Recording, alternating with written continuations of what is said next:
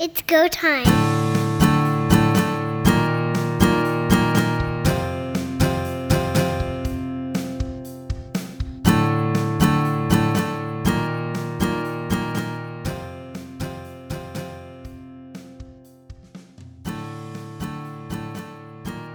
Welcome everyone to Third Down Gamble. I'm Don Charbon along with Heath Graham, and we're feeling a little dejected. Wait a minute.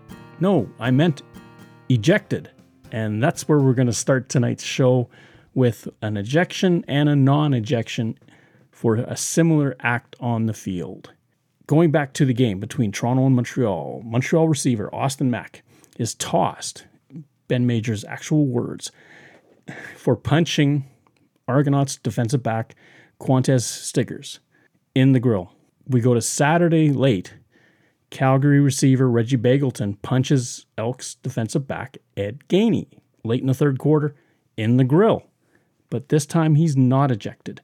Was there anything that I'm not seeing that tells me one should have been, one should not? Or what have we got here? What we saw was some inconsistency of officiating crews more than anything. Very similar situations and in my opinion should have both been ejections i'm not sure what they saw in that calgary edmonton game that warranted begelton staying in but when you've got the top receiver in the league in austin mack being thrown out early in the game with the montreal alouettes and toronto argonauts that indicates that there should be no hesitation in throwing out reggie begelton in a game later on for a similar act. Interestingly, the league had sent out a docket, memo, we'll call it that, where they were telling the teams and informing them as best they could that there was going to be a stricter policy in terms of after the whistle activities, especially when it comes to verbal intimidation, but also in terms of physical altercations. Now, in my books, did Justin McInnis maybe not see enough of the play to warrant the ejection of, of Reggie Begelton? Or was it a case where they went to the booth and the booth saw it differently between the two games? I don't, I heard the name Al, which means Al Bradbury. I, I guess this boils down to what is the booth's authority uh, and can they make those decisions to eject? And I'm sure a lot of this stems from what happened Labor Day weekend between Winnipeg and Saskatchewan, it wasn't a punch thrown, it was a headbutt. But there has been a lot of talk about how Pete Robertson should have been tossed from that game and wasn't. So you got to see a bit of a crackdown with Austin Mack being tossed, but somehow there's a drop off and Reggie Begelton stayed in. I, I don't know what the difference is. As I said, generally the league has shown a no tolerance to punches thrown.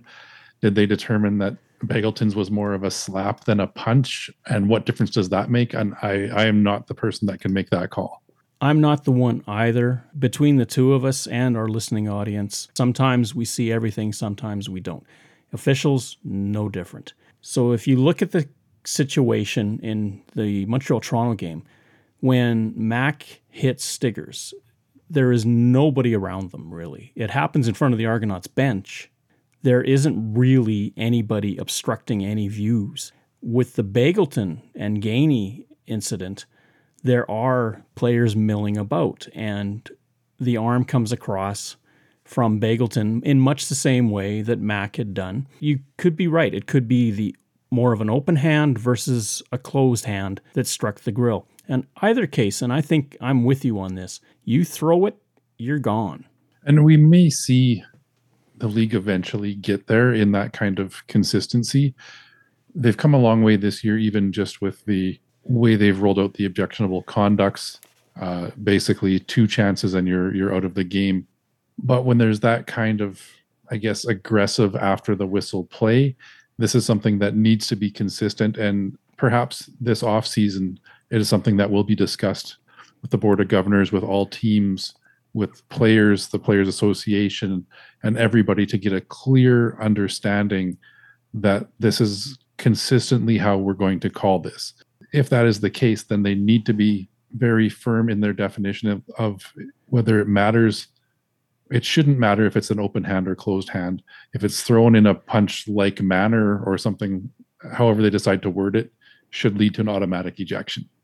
When you coil your arm, basically bring your elbow back, and then launch forward, I would consider that open hand, close hand a punch. And that's where you and I agree. Where the CFL and any football league would probably be having trouble with this is that you've got human beings making assessments. It is Al Bradbury in both circumstances in the booth. Did he have a clear view? Maybe the camera didn't have it as clear as what we saw with Austin Mack. Begelton, in my world, probably was very fortunate that he was still playing football in the fourth quarter of that football game in Edmonton. Austin Mack, of course, is out in the first quarter, and that does hamper the Alouettes. If you say, well, they're mitigating because of the prominence of the player and what it could impact on the team, well, you can say right away that Mack got tossed. So what does that matter? There's no bias in this. I think it's just down to human interpretation, and that can move the needle just a little bit. Even with a myriad of edicts trying to define everything, there is always that gray area. Yeah, I as I said, the the caliber of player that Austin Mack is and their willingness to eject him so early in the game shows that that status shouldn't matter. And in that instance, it certainly didn't. Austin Mack is also a first year player versus Reggie Begelton being a veteran of the league. So I don't know if that means they gave Reggie a little bit more leeway there and, and let him get away with one. But consistency, all, I, all that coaches and players ask for is consistency. And that goes to any sport. Baseball, they want a consistent strike zone. Hockey, they don't want to have what's a penalty in the first period not be a penalty in the third period. You're always looking for consistency. And in this case, they were perhaps consistent in each individual game, but they lack that consistency across all four games that happened on the weekend.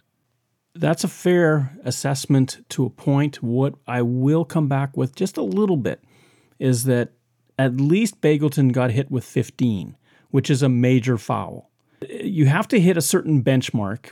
I'm not always clear on what that is to be ejected from a football game.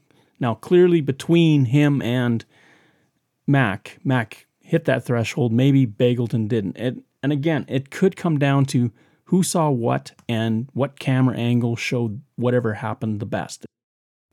We move forward, and in that way, we move backward. The Saskatchewan Roughriders and we'll get to this in second down as to what happened in the game. But first and foremost, for the fourth time in a row, the Saskatchewan Roughriders have gone to the Banjo Bowl and had their doors blown off by the Winnipeg Blue Bombers. Just recounting the scores in, ni- in 2019, 31 to 10 Winnipeg. In 2021, 33 to 9 Winnipeg. In 2022, 54 to 10 Winnipeg and in 2023, 51 to 6 Winnipeg. Two constants through all this. Mike O'Shea was coaching the Blue Bombers, Craig Dickenson was coaching the Rough Riders. Embarrassing to have this happen every time you go to the Banjo Bowl if you're the Saskatchewan Rough Riders? It has to start eating at you for sure. And especially since it's all under the tutelage of the same coach, you start to question what is going on. Winnipeg traditionally over the last several seasons has been a very tough out at home. Their their home record has been phenomenal. They've had seasons where they've gone completely undefeated or certainly a 7 and 2 or 8 and 1 home record. So there is a huge home field advantage at IG Field for the Bombers. And if you look at their home games this year, they lost big to the BC Lions and then all of their wins have been by, I believe, 11 points and up, and are averaging somewhere around 25, 26 points per game as a as a home win. The Labor Day weekend game in Saskatchewan, Winnipeg struggled.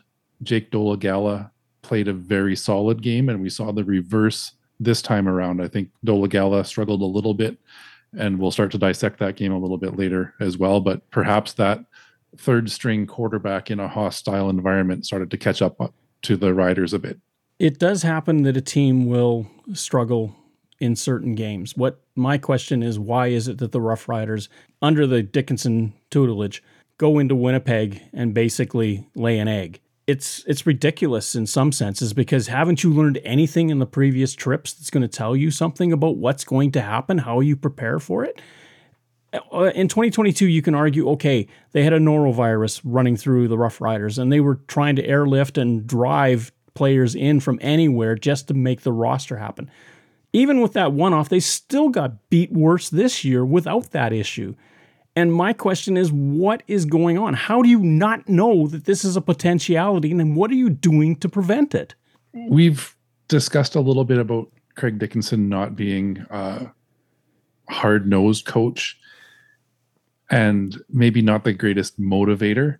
This starts to shine through in situations like this. You need to know that these Labor Day game and the the Banjo Bowl game are going to be very emotional, very loud, very energetic.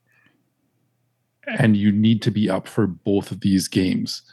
Did the riders feel satisfied enough in the win on Labor Day weekend that they had a bit of a letdown this week, whereas the Blue Bombers were motivated by the Pete Robertson, Zach Collaros situation, motivated by their second overtime loss of the season, and really got fired up for this game that's probably a little bit of the case, but to have it happen four seasons in a row, and and keep in mind, Winnipeg prior to winning two Labor Day games in a row had lost 14 straight Labor Day Classic games. So some close, some by blowout. These back-to-back games are always a tough one to figure out. It's a tough one to figure out if you're not learning from what happened. The team from Regina, they'd given up 42 points by halftime. Only, I think, on eight occasions this year has a team scored 42 or more in a full game. That, to me, speaks to something else, and it isn't fantastic coaching. Ottawa Redblacks have now lost six in a row. In your mind, what do they need to do? One of the things that's been leveled against them is that they've been fairly set with their lineup. Do they need to make changes? And if so, where? Do they have to bring in at what position? This is a, a tough one. I, I think one of the biggest struggles, obviously, is the quarterback situation where they're now on their fourth quarterback. Dustin Crum has shown some flashes of ability, and certainly his scrambling has gotten him a long way in keeping these games close. I don't know where quarterback help would come from at this point to help them out one of the biggest disappointments for me this season for the Ottawa Redblacks is the drop off of Jaelon Acklin. He didn't have a stellar year last year, and this year has been inconsistent. He's had some some great plays, some great catches, but he seemed in 2021 to be trending to be an elite receiver in this league, and, and he has fallen off drastically. The receiving core as a whole might be a little bit of a weakness you need to have players that are able to support a rookie quarterback, and there seems to be a little bit of a, a lack there. All in all, I don't believe you need to make drastic changes to that Red Blacks lineup. They've had some unlucky breaks with injuries, and they've been in most of these games. You can't say they've been blown out of the water a lot of times. And it's it's the learning curve and learning how to turn those close losses into close wins. Ottawa is third last in terms of points per game. As you say, the last three minutes seem to escape them. And one of the things that when we saw them with Dustin Crum was that everyone called it crumtastic or whatever the adjective you wanted to use because he, they won their first two games in dramatic fashion in overtime over two very quality teams. Since then, they haven't done that and what's more, they've given away games in the last three minutes. Does this ever fall back on Khari Jones or Baron Miles for something that has broken down? We think back to that Hamilton game or Montreal where deep passes beat them.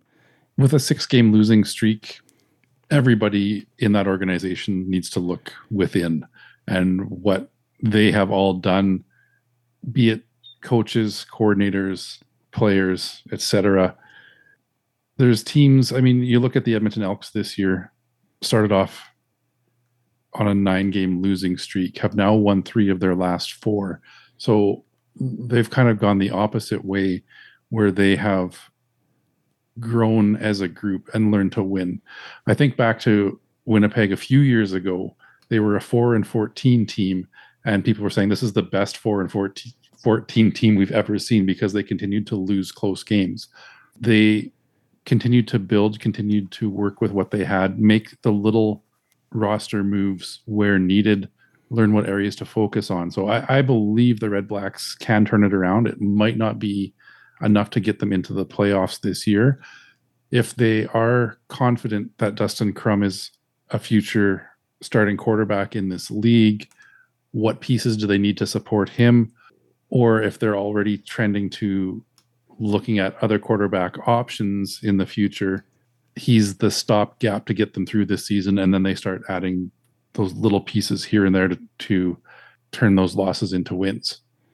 Games where four points or less decided the outcome. Ottawa is two and four. Teams that are in that same league with them, the Calgary Stampeders, also two and four. Team that has gone the other way in those situations, Saskatchewan Roughriders, five and one. Saskatchewan, five out of six times, have won a close game, and yet Ottawa, Calgary, each of 33% of the time won a close game. So then you start looking at Saskatchewan and go, okay, if they're five and one in close games, but they're a six and six team, what's going on in those other ones? Exactly. And you can point to road success versus home success in a lot of this, although Ottawa is struggling at home. Ottawa has only two wins at home all year. You can't do it without winning at home. The typical sort of axiom that most leagues run by is you win the majority of your games at home and then try to go 50 50 on the road, and you're going to have a playoff team. Exactly. And the other interesting thing we talked about, of course, Edmonton's long home losing streak that has finally ended. Ottawa had a 14 game home losing streak going into that one win. And if you look at their home record over the last couple of seasons, it's not much better than Edmonton. So, something that they have to figure out is what's going on at home. The fan support is there. Ottawa has some very passionate fans and they get consistently decent crowds. So it's it's not the lack of of care from the community there's something within that is not working out for them that they have to figure out. Second down. So let's start second down with the discussion of the Ottawa Red Blacks as again they lose a close one at home. 27 to 24 to the Hamilton Tiger Cats. Battle of the rookie quarterbacks and Taylor Powell wins the battle, at least on the scoreboard. Another close game, another home loss for the Red Blacks. I'm very interested in watching some of these young quarterbacks this season to see where the trend will take them. And Taylor Powell, of course, his first pass in the CFL was a touchdown. He didn't throw another one for the next three games. He's back on track now and seems to have settled in at that quarterback role. Dustin Crum has gone a little bit the other way, where he came in with a, a bang and has started to fizzle out a little bit. So I, I'm not giving up on either one of these quarterbacks as a future starter in the league. As they get more confidence, get more familiar with the playbooks, the players, the Canadian game as a whole, I think they're both going to be fine. It remains to be seen if either of them are going to be an all star caliber quarterback when it's all said and done. Taylor Powell was 21 to 32 for 326 and three touchdowns. On the other side, Dustin Crum, 17 to 26 and an interception to add to his stat total. Hamilton scores the go ahead touchdown with just over or just around three minutes to go in the football game. Ottawa has chances to do something about it. All they need is a field goal to tie, and yet they're unable to make it happen in those circumstances, when the game is on the line and you've got a rookie quarterback, what role does the offensive coordinator, Khari Jones in this case, have to make sure that they can get down the field? He plays a big part. Khari Jones was a quarterback in this league for a long time. He's now been a coach and a coordinator for several seasons. He needs to make sure that what he's asking is in the capabilities and the comfort zone that Dustin Crum feels he has the conf- confidence to lead this team to victory. The huge comeback against Winnipeg. They did a little bit of everything, but mostly it was fueled by the running and scrambling ability of Dustin Crum. He had some rushing yards in this game, but not to that same degree. Granted, other teams are catching on to what he's doing a little bit now as well, so he doesn't have the the free reign to just continue to run wild. You have to look at what he does best, and maybe some more quarterback run plays were necessary to get the the Red Blacks down into field goal range where Lewis Ward could tie this game up.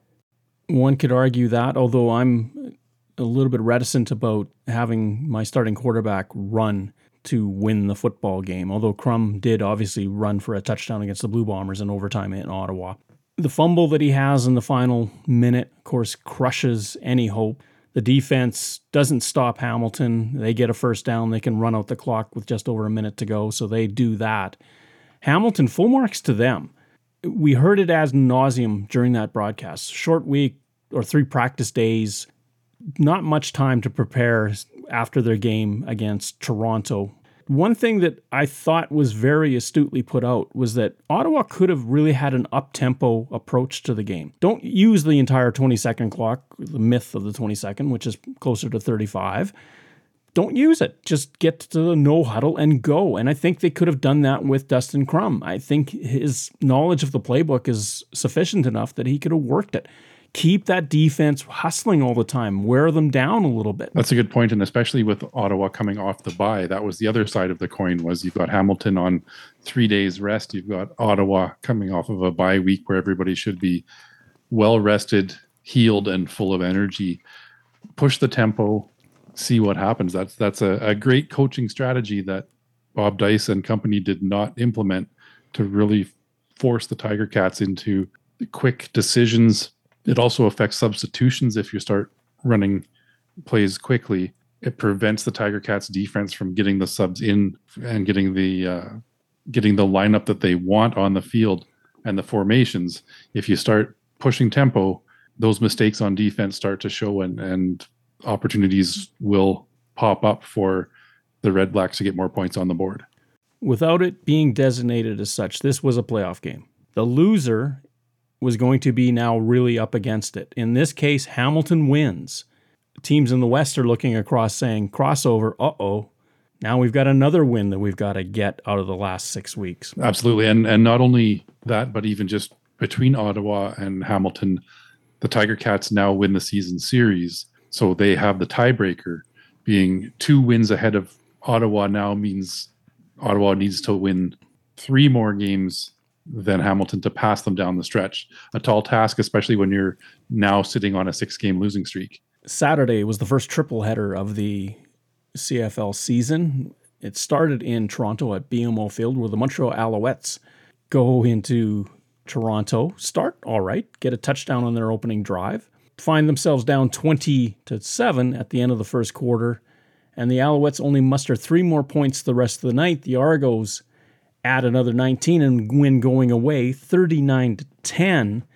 One comment that I read on what do you call a tweet nowadays is an expleet or a anyway Alouettes flight deck, who are of course are champions of the Montreal Alouettes and really do a great job on their podcast. But they said the one thing that the Alouettes could have done in their halftime adjustments was pack their bags and just leave. That may be a fair assessment in this one. Cody Fajardo again, an accurate day, 21 for 24, but only 236 yards, one touchdown. We're seeing some of that inability to push the ball down the field really hindered the Alouettes. The rushing game that we were high on last week with William Stanback having seemingly a, a bounce back this week, two carries for six yards, second leading rusher behind Walter Fletcher, who was five carries for 10 yards.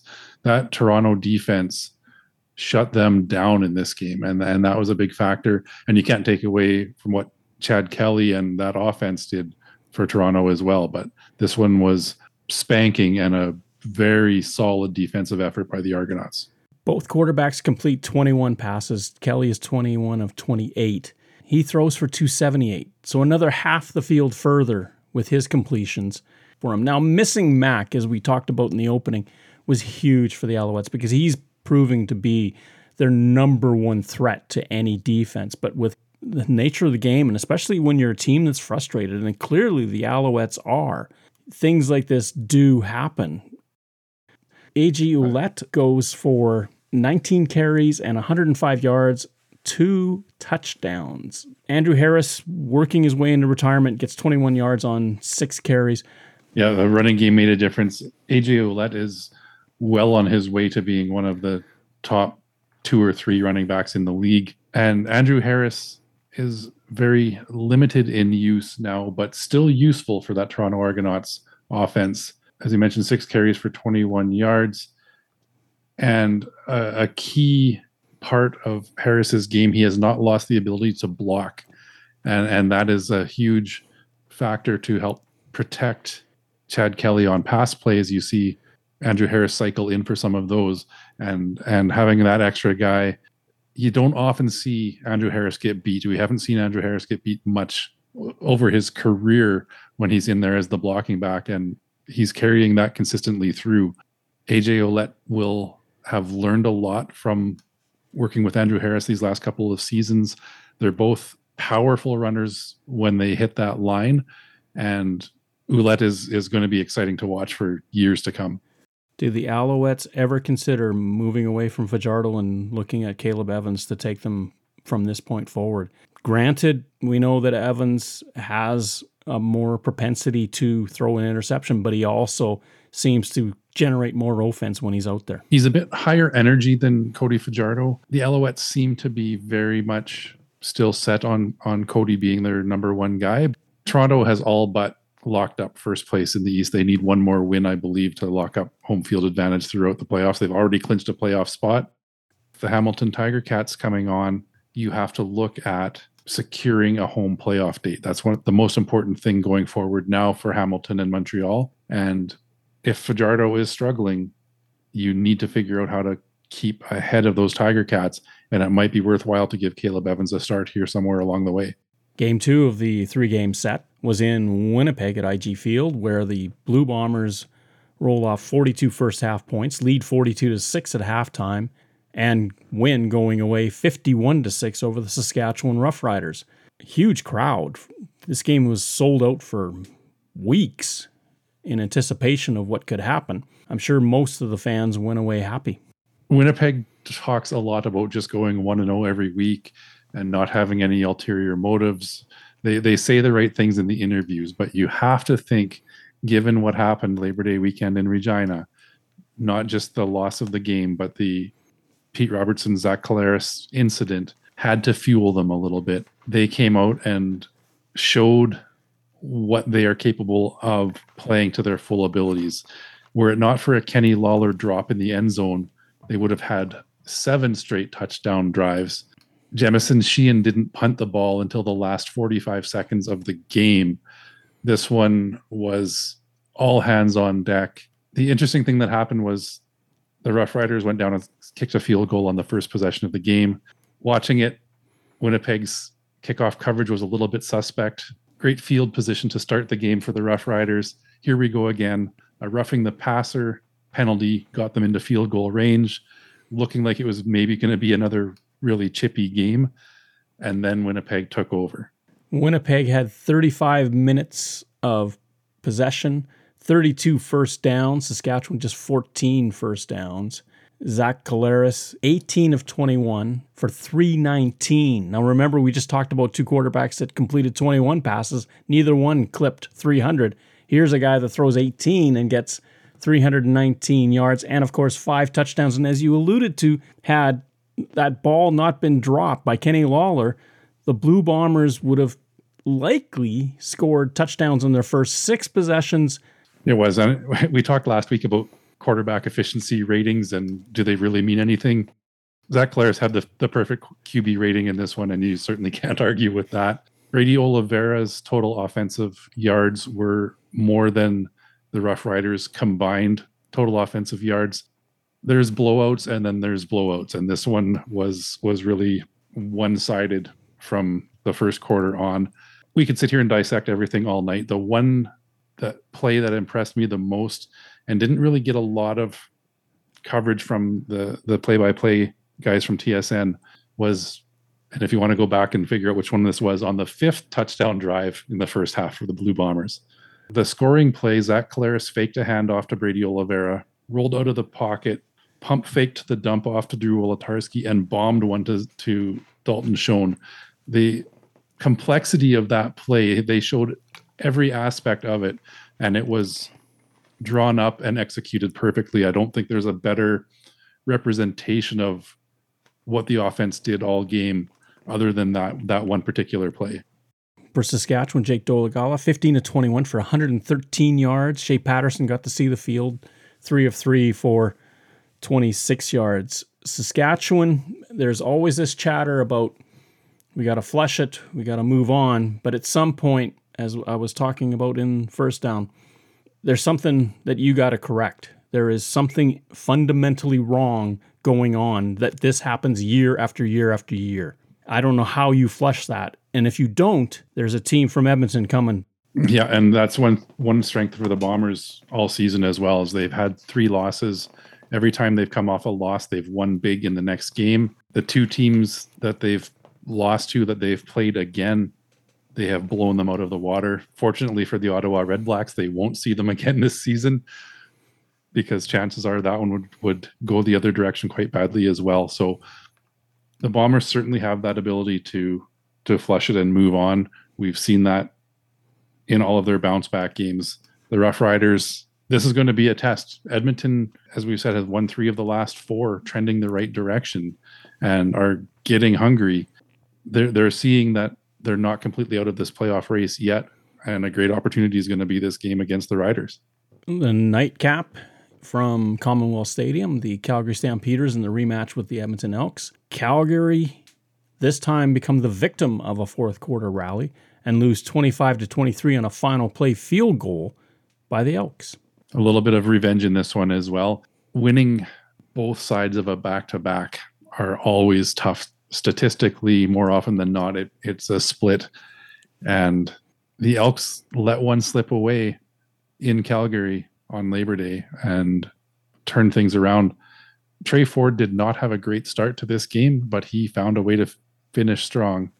Four pass completions for Tre Ford in the first three quarters. He may have got one at the end of the third, but he was on 11 yards at halftime. And you began to wonder was he going to be playing in the fourth quarter? Because that kind of statistical output isn't going to get you very far. However, in the fourth quarter, he lights it up finishes the game with 14 of 22 for 173 yards and a touchdown pass mixed in with two interceptions. Jake Maier, 21 of 29 for 210, two TDs. What was Calgary doing in the fourth quarter? Why was everything two and out? It's kind of the opposite of what we saw from Jake Maier one week earlier. Football's a, a funny game, and as much as people like to pretend that momentum isn't isn't a thing, it's amazing how it will affect players' confidence. That Calgary offense just struggled to string anything together, and you you give a team a chance to hang around, hang around, hang around. Tre Ford again, as dangerous with his legs as he is with his arm, the escapability and his ability to keep a play alive goes a long way. And we saw another eight carries for 82 yards, but some huge scrambles to get away from trouble and find somebody downfield late in the game is what helped them turn things around and pull off the win.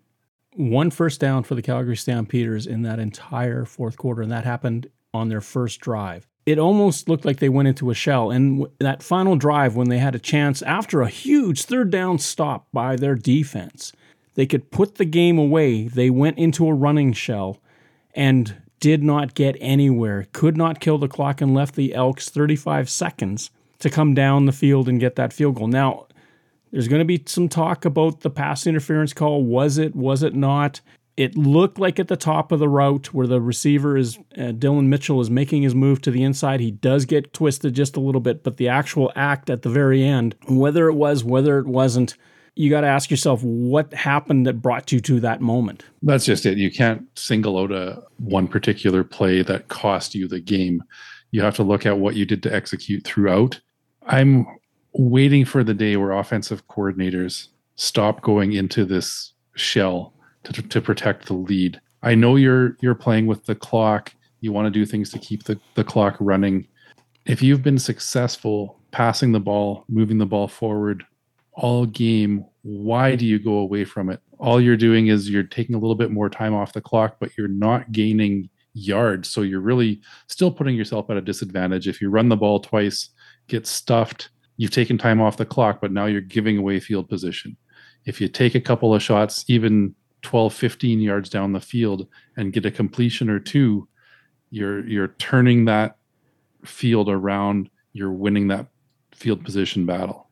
A huge game for Kevin Brown, 15 carries, 143 yards. Nice night for him and he scored an early touchdown for the Elks. He did. Yeah, there's there are some exciting running backs to watch in this league right now and and Kevin Brown, we saw some potential late last season, and he settled into that role now as well. Great to see not only his running ability, but you've got Tre Ford in the mix. As much as you don't like seeing quarterbacks run, Damon Allen is one of the top rushing yardage leaders in the CFL history, was a quarterback. And you've got guys that are that kind of capable, they can do some damage. Eugene Lewis, really putting a stamp on this game. A couple of big fourth quarter catches, five receptions overall, 89 yards. He and Tre Roberson had a battle all night long. We're, we're finally seeing Eugene Lewis over these last few weeks doing what we had hoped he would do when he joined the Edmonton Elks.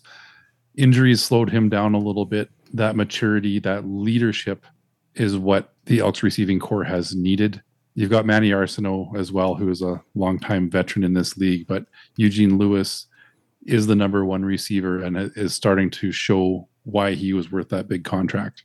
And if you're wondering in the race to 2000, who's leading? Kenny Lawler, of the Winnipeg Blue Bombers. Heath, his number is? He's 13th in the league overall with 579 receiving yards. And Dillon Mitchell of the Edmonton Elks, his number is? Dillon Mitchell is 23rd with 456 yards. Now, keep in mind as well, Dillon Mitchell has played all 13 games for the Edmonton Elks. Kenny Lawler has played seven for the Winnipeg Blue Bombers.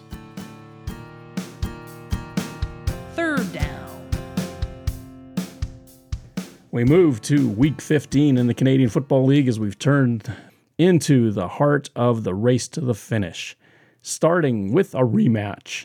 The Toronto Argonauts are in Montreal to take on the Alouettes. The Argonauts, six and a half point favorites. The Argonauts have beaten the Alouettes both times, once in Montreal, once in Toronto. Is there any way that Montreal wins other than maybe shaking things up and starting Caleb Evans? I think Toronto wins this one. I'm going to give Montreal the ability to beat the spread at home. I think it's going to be a little bit closer. To do that, that offense needs to wake up. The Toronto defense has been really, really solid. I expect the Alouettes to be better than they were in Toronto, but not pulling out the victory. So Toronto to win, Alouettes to beat the spread. Darnell Sankey is now an Alouette. Of course, he was an outstanding linebacker with the Stampeders and the Rough Riders. Tried the XFL, is back up north. Does he have an impact? And if so, what? I don't know how much they're going to be able to get him into the mix and get him up to speed it's going to be less than a week to get in there. I expect he will play. I don't think he's going to be a huge difference maker yet. It's going to take him a week or two to reacclimate himself to the CFL. The game score will be closer than what it was in Toronto last weekend, but Toronto will cover. The big one, Friday night, the second half of the doubleheader. And big, why? Because it's Saskatchewan hosting Edmonton.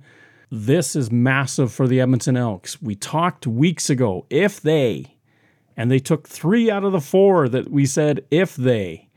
Now, this is the game that we pointed to then and said if they do this, they have this opportunity when, here it is. They are in Saskatchewan to take on the Rough Riders. The Rough Riders, two and a half point favorites, coming off a massive loss to Winnipeg. Edmonton with a big win over Calgary. If Edmonton wants a shot at the playoffs, they have to do it here. I'm excited to watch this one. This has the makings to be a great game. Two teams with something to prove. The Riders need to prove that their home win on Labor Day weekend was more of an indication of where they are as a team than this loss in Winnipeg last week. Edmonton wants to show that they are a contender despite the start of the season, that they want to make a second half push. I don't know how to call this one. I'm going to give the edge to the Riders at home. So it's Riders by a field goal to cover the spread. I, I think that they will do that, but I'm not going to be shocked if Edmonton comes in here and pulls off the win. Saskatchewan at home has been an interesting watch because the games are close. We think back to the game against Calgary where they lost on a last play or a last second field goal. You look at the game against British Columbia where it was a big stop at the end of the game that kept that win. They won in overtime over Winnipeg. One would think that just because of that alone, the game is going to be close. Tre Ford, how does he measure up? Pete Robertson will be back in the lineup for the Rough Riders. How does that change things? Two and a half points, as we say, the home team, just by nature of the beast, gets three points. So technically, odds makers are giving a little nudge to the Elks and saying they're probably going to win this football game. I think it's fair based on the trend that we have seen from each team. Um, as I said, though, I, I do predict that the Riders will pull out the win in this one. I'm going to go the other way and I'm going to take the Elks just because the Rough Riders haven't faced Tre Ford before. And at two and a half points, that's not much to give. I'm not saying that Edmonton will win. Now go to the doubleheader on Saturday, and we start at Tim Hortons Field in Hamilton, where the Tiger Cats, coming off a big win, face the Winnipeg Blue Bombers, who have been middling at best on the road this year. The Bombers still are six and a half point favorites heading into Hamilton. Matthew Shiltz may be getting pretty close to being ready. Does that change anything? I don't think it does. Six and a half is a reasonable spread in this one. Winnipeg doesn't win by leaps and bounds on the road like they do at home if we remember back to last season, their worst loss of the season was in Hamilton. Dane Evans had the game of the season for himself and and lit up the Blue Bombers in Hamilton. I don't think that the Ticats are going to pull off the win. I believe Winnipeg will cover this spread. It's not a huge spread, but I don't expect them to win by 25, 30, 35, 40. It's going to be a much closer game than that, but Winnipeg will cover the spread in this one. Winnipeg may win, but I don't believe they will cover. The Tiger Cats, whether it's Taylor Powell or Matthew Shiltz at the quarterbacking position, will provide enough. It seems as though that Scott Milanovich's offense is starting to take shape. And one thing that Winnipeg is susceptible to is the running game. Hamilton's running game is pretty good when they really trust it. I'm going to give Winnipeg the nod to win, but I'm not going to give them the nod to cover. The final game, another team coming off the bye, the British Columbia Lions take on the team that had just come off a bye, the Ottawa Redblacks. The Redblacks, losers of six in a row, now go into British Columbia, where the Lions at home are nine and a half point favorites. Do the Red Blacks have a chance? I successfully called the Bombers to blow the Riders out of the water last week this is my blowout of the week here. I, I think that Ottawa traveling across country for the late game in a double header, things point to the BC Lions coming off a bye well rested, wanting to stay as close as they can to the Bombers in the standings to still have first place in their sights. This is a big must win game for the Lions in that regard. And I believe they're going to come out and, and win this one, cover the spread, and then some last time the BC Lions were at home, they were against the Hamilton Tiger Cats, and look what Hamilton did to them—a thirty to thirteen beating of the BC Lions. That's got to be fresh in their memories. Do they have enough to put away the Red Blacks with that much of a spread? Most likely, I would be hard pressed unless something happens to Vernon Adams Jr. and he has an off night to think that BC is going to have any trouble with Ottawa, especially now that Abdul Kanneh, defensive back, is out for the season with a broken hand.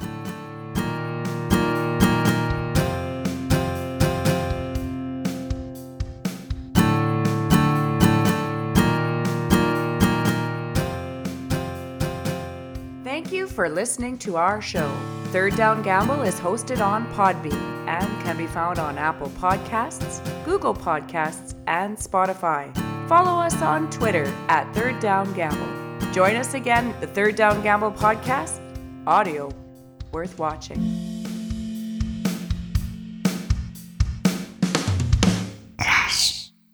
Third Down Gamble uses the expert resources provided by Canadian Football League player and game statistics for analytics, game notes, and statistics, and 3downnation.com for news, insight, and in-depth analysis. Please visit cfl.ca and 3downnation.com for the most up-to-date information on the Canadian Football League.